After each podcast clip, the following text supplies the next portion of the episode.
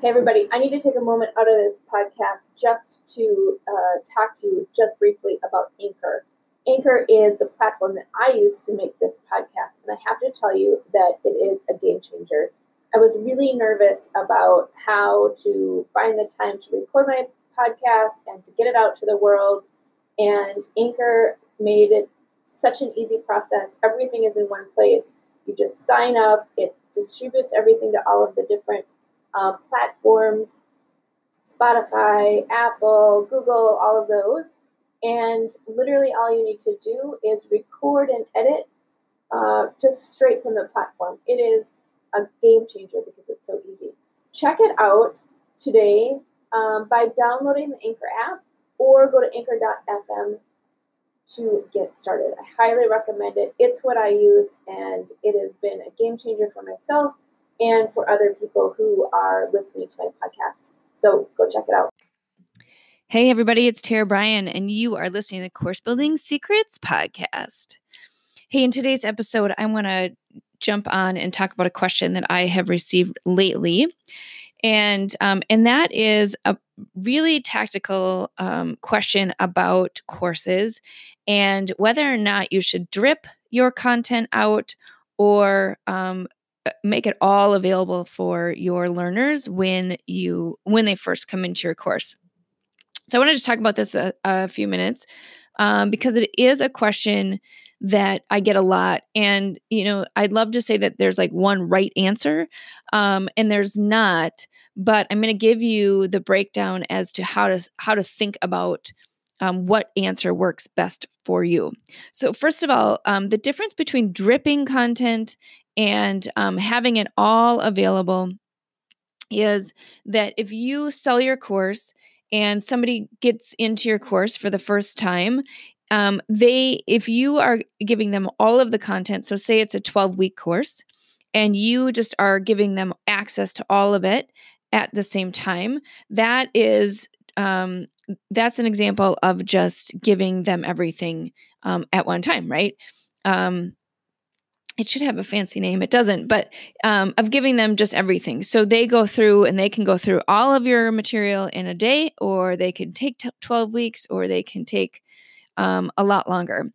Um, the the other option is dripping content and that means that you're controlling when the content is is open to them to view so, say you have a 12 week course and you want them to take, um, uh, you know, the first module in week one, the second module in week two, the third module in week three, et cetera, et cetera, et cetera, right? So, what you're doing is you're um, providing them um, the cadence for how they're going to go through the material. So two different approaches, um, and and there's reasons why you would go one way or the other. And so I just want to talk through that today just to help you in your thinking. The very first thing that you need to think about is who your learners are and um, and what your content is what's your course that you're providing to them right so as we talk about in the learn academy is that what we're doing is we're putting our learner on a path, right? They're going um, on a journey from where they are today to where they're going to be in the future when they get the results that they're looking for. And along that path are the steps that they need to do in order to get to that end result.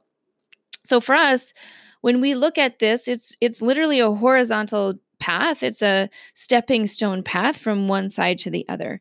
So for us, a lot of times we drip out content because we want them to complete this um, this step and then once they've completed this step then they have the tools and resources they need to go on to the next step in that case what we would want to do is we wanted we would want to choose um, to drip out content which means that they everybody is going um, through the course in the same order. Everybody's going through the course in the same timing. If you're doing some coaching, if you're doing some additional work around the the courseware, you'll probably want to choose this option. In the learning space, as a learning expert, um, a lot of times we recommend this because one of the things that is a real challenge that we have when we're creating courses is cognitive overload. And what cognitive overload is is that there's only so much that your brain can handle before it gets overloaded or um, overwhelmed and then somebody just stops right And so what happens is if you put 12 weeks of content out, most likely people will start really strong and they'll go through it and then they'll get overwhelmed and they'll stop and they won't finish your course and they won't get the results that you want them to get. And so it you have to be very strategic about the decision to open it all up or not. And uh, and typically again like I said when you're going on a path and they have to do this step in order to get to the next step, then you do want to drip out the content. And and dripping is just something excuse me that you can set in whatever tool you're using. Just look to see where it says drip or make available or something like that. And then you can do that in a particular cadence so you can help them um, with their cognitive load, right? You expose them to a topic, they learn it, they apply it, then they move forward, they learn it, and they apply it, they move forward, they learn it, they apply it. And so that is going to help people become more successful and actually in most cases finish your course more more often than not. However, there are cases where you want to you want to just have all of the content available so people can consume it whenever they want to in whatever order. And that is a lot of times if you um, if the if the lessons aren't dependent on each other that may be a reason to do it. If you have an audience that you know that um, they're on different tracks right? So you have maybe you have the beginners the intermediate people and then the advanced people um, if you didn't want to split that off into multiple courses, then you you it may be beneficial to provide them with a roadmap of like, okay, here are the ones that you should take, but to make it all available so it's all there, and then you just help them focus on here are the parts of it that you should take until you get to this next level and then in this next level take these right? So that would that would be a reason why you would have all of it and then you're still providing them with a map right so you're still providing them that journey of you know here's how you should go through this because also that's going to help their cognitive load um and so there's a you know you really just have to be clear about what your intentions are and who the learner is and what their appetite is. But from a learning perspective, typically we recommend dripping out the content, especially um, if you want people to get results and you want them to actually take action on what you're asking them to do, it's much more successful if you can help them do that. So we call that scaffolding, right? So you are providing the scaffolding. If you think about um, if you know there's a, a window washer or somebody doing construction um, on your building, they use scaffolding to keep them safe, right? They keep they have scaffolding to keep them in a particular place so they don't fall um, or they don't um, go to the wrong place or you know whatever right? So that's what scaffolding is is it helps them um, see the path that they should be going down and how to do it with the right amount of information. Um, I I think that um, you know in in terms of when you look at the fact that um, in today's times um, learners or people in general have less attention span than goldfish, it's probably a really good idea to you know have some type of dripped content right? Some path that you're sending them on where you're helping them focus on what they should do instead of just trying to consume everything that you have.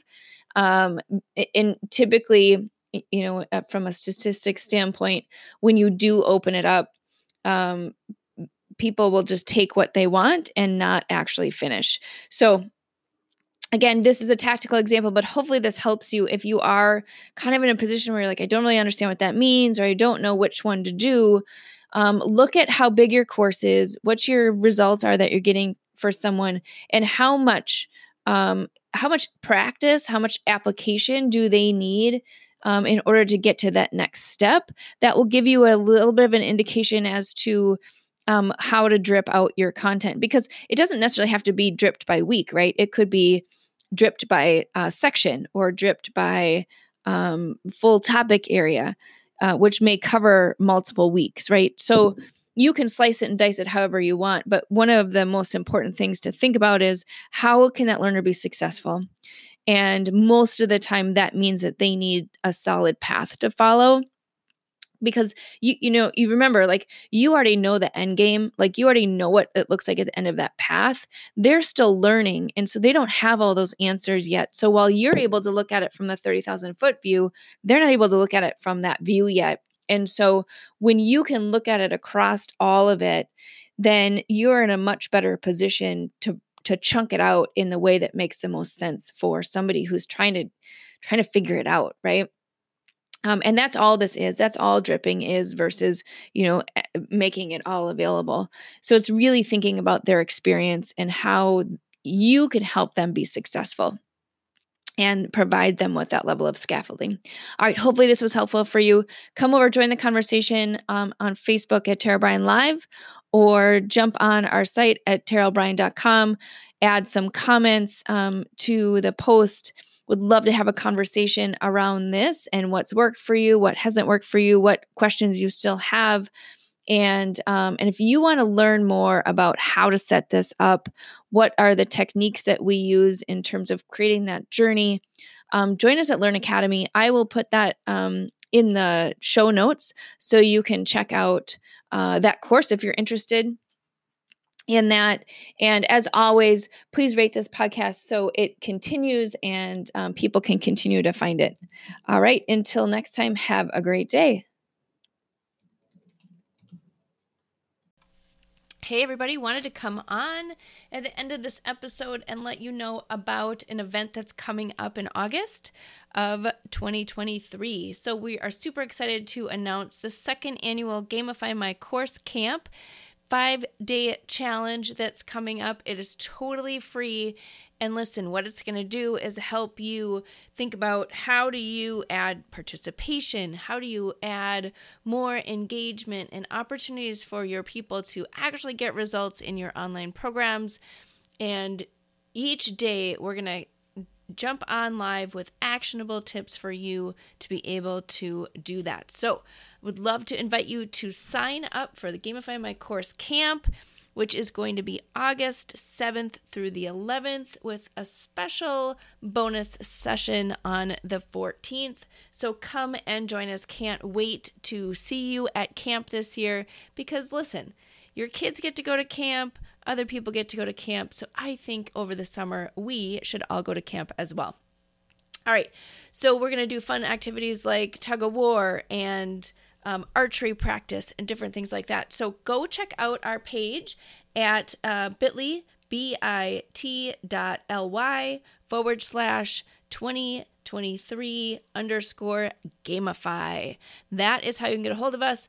In the show notes, there should be a QR code and this link for you to jump on and register. It's totally free and would love to see you on August 7th. All right, there you go. Have a great day.